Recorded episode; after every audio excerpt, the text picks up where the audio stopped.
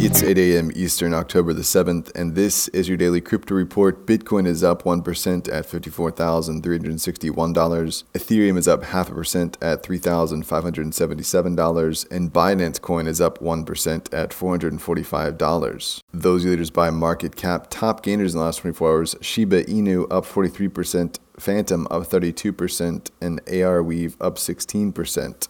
Today's episode is brought to you by the digital marketplace Ungrocery. If you've ever thought about who your food comes from, Ungrocery is the place to shop.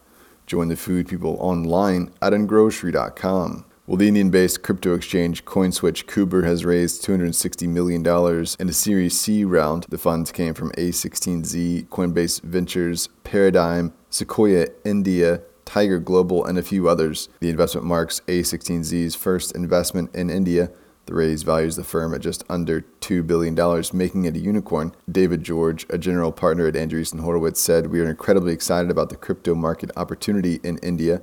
And with its breakout growth, CoinSwitch has emerged as the leading retail platform in the country. With the capital, CoinSwitch aims to onboard 50 million users to its platform and launch new products such as lending and staking. CoinSwitch was founded in 2017 as a global aggregator of crypto exchanges launching its India exchange in June of 2020. All this investment, despite regulatory uncertainty, it's just a huge market and venture firms are taking the risk. Well, MoneyGram is partnering up with Stellar Development Foundation to set crypto payouts and local currencies for users into motion. Partnership will see MoneyGram settling payments and converting payouts to local currency with Circle's USDC. MoneyGram's network will be integrated with the Stellar blockchain to settle the USDC transactions. United Texas Bank will act as the settlement bank between Circle and MoneyGram. Alex Holmes, MoneyGram chairman and CEO, said in the announcement As crypto and digital currencies rise in prominence, we're especially optimistic about the potential of stablecoins as a method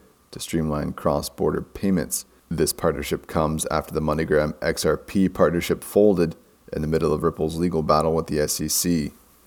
Well, the billionaire investor George Soros' family office has invested in some Bitcoin, according to its CIO CEO Dawn Fitzpatrick. Fitzpatrick told Bloomberg, From our perspective, we own some coins, not a lot, and the coins themselves are less interesting than the use cases of DeFi and the things like that. Soros Fund is also an investor in crypto firms such as NYDIG and Lukka, and speculation has been made that the firm trades Bitcoin, but this is the first public confirmation. For her part, Fitzpatrick said, I'm not sure Bitcoin is only viewed as an inflation hedge. Here, I think it's crossed the chasm to mainstream. There's 200 million users around the world and finally, the US FDIC is looking into whether it can handle deposit insurance for stablecoins. The pass through coverage would insure holders of stablecoins against losses up to $250,000 if the bank holding the collateral failed. These discussions join a larger debate about stablecoin regulation and their place in the US financial system.